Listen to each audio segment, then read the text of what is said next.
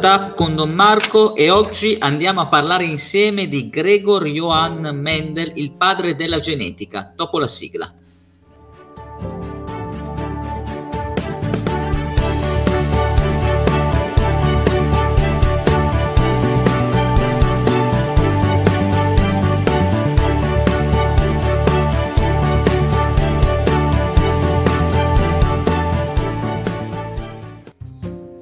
Padre Gregor Johann Mendel, conosciuto per i suoi esperimenti sui piselli che vengono raccontati un po' in tutti i sussidi di scienze delle nostre scuole. Traiamo la sua piccola eh, biografia dal dizionario elementare dei cattolici illustri dell'Istituto di Apologetica. E dunque, che cosa raccontiamo di questo monaco? Perché di un monaco benedettino si tratta che, vissuto nel XIX secolo, nella zona della Moravia, entrò a far parte dell'abbazia di San Thomas, dove lo studio era considerato altamente, motivo per cui il giovane monaco fu subito indirizzato, oltre che agli studi di teologia, anche agli studi di scienza e matematica e si laureò in pochi anni appunto in scienze biologiche e matematiche. Subito dopo verrà ordinato sacerdote e porterà avanti questa vita che, secondo il sentire comune, sembrerebbe qualcosa di strano, un monaco, un sacerdote, ma anche uno scienziato passò il tempo dedicato al lavoro, che nella vita monastica è parecchio, varie ore al giorno, tutti i giorni in modo molto metodico, andando a studiare in particolare i meccanismi dell'ereditarietà. In sette anni coltivò circa 28.000 piante di piselli e accumulò moltissimi quaderni di osservazioni che lo porteranno poi a stilare le celebri leggi eh, dalle quali sarà poi consacrato e riconosciuto come il vero fondatore della scienza genetica e questo detta anche di tanti studiosi non sempre vicini agli ambienti cristiani.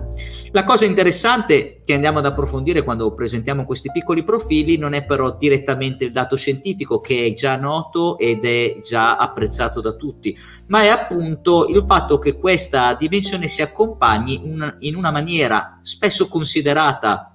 strana, curiosa, almeno dalla cultura contemporanea, con altri fattori.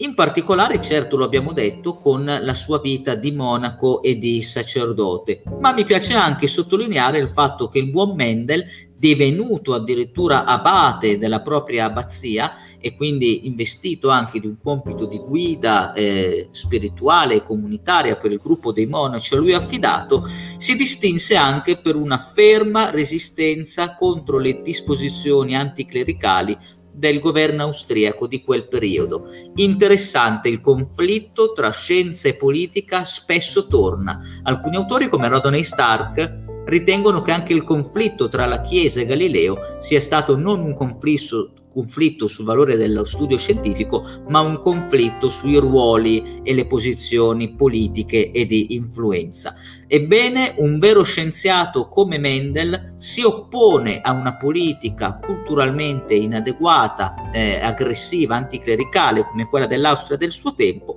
e questo lo porterà ad essere sempre più un isolato, già un monaco di per sé lo è, ma dopo queste sue prese di posizione rimarrà vie più ai margini della storia culturale del suo tempo. Ecco un grande scienziato che rimane tale, che diventa tale pur lavorando a distanza dalle grandi università e dai grandi palcoscenici della cultura a lui contemporanea e nonostante questo ha portato uno dei più grandi contributi al sapere scientifico eh, di oggi e questo contributo lo riteniamo proprio valido perché adesso si è aggiunta la fermezza del carattere e la libertà e autonomia di un cittadino che fa valere i propri diritti con grande indipendenza di pensiero. Teniamo allora validi questi insegnamenti di Gregor Mendel, se vi è piaciuto, se avete domande lasciate pure vostri, le vostre riflessioni nei commenti, ci vediamo alla prossima puntata su Startup.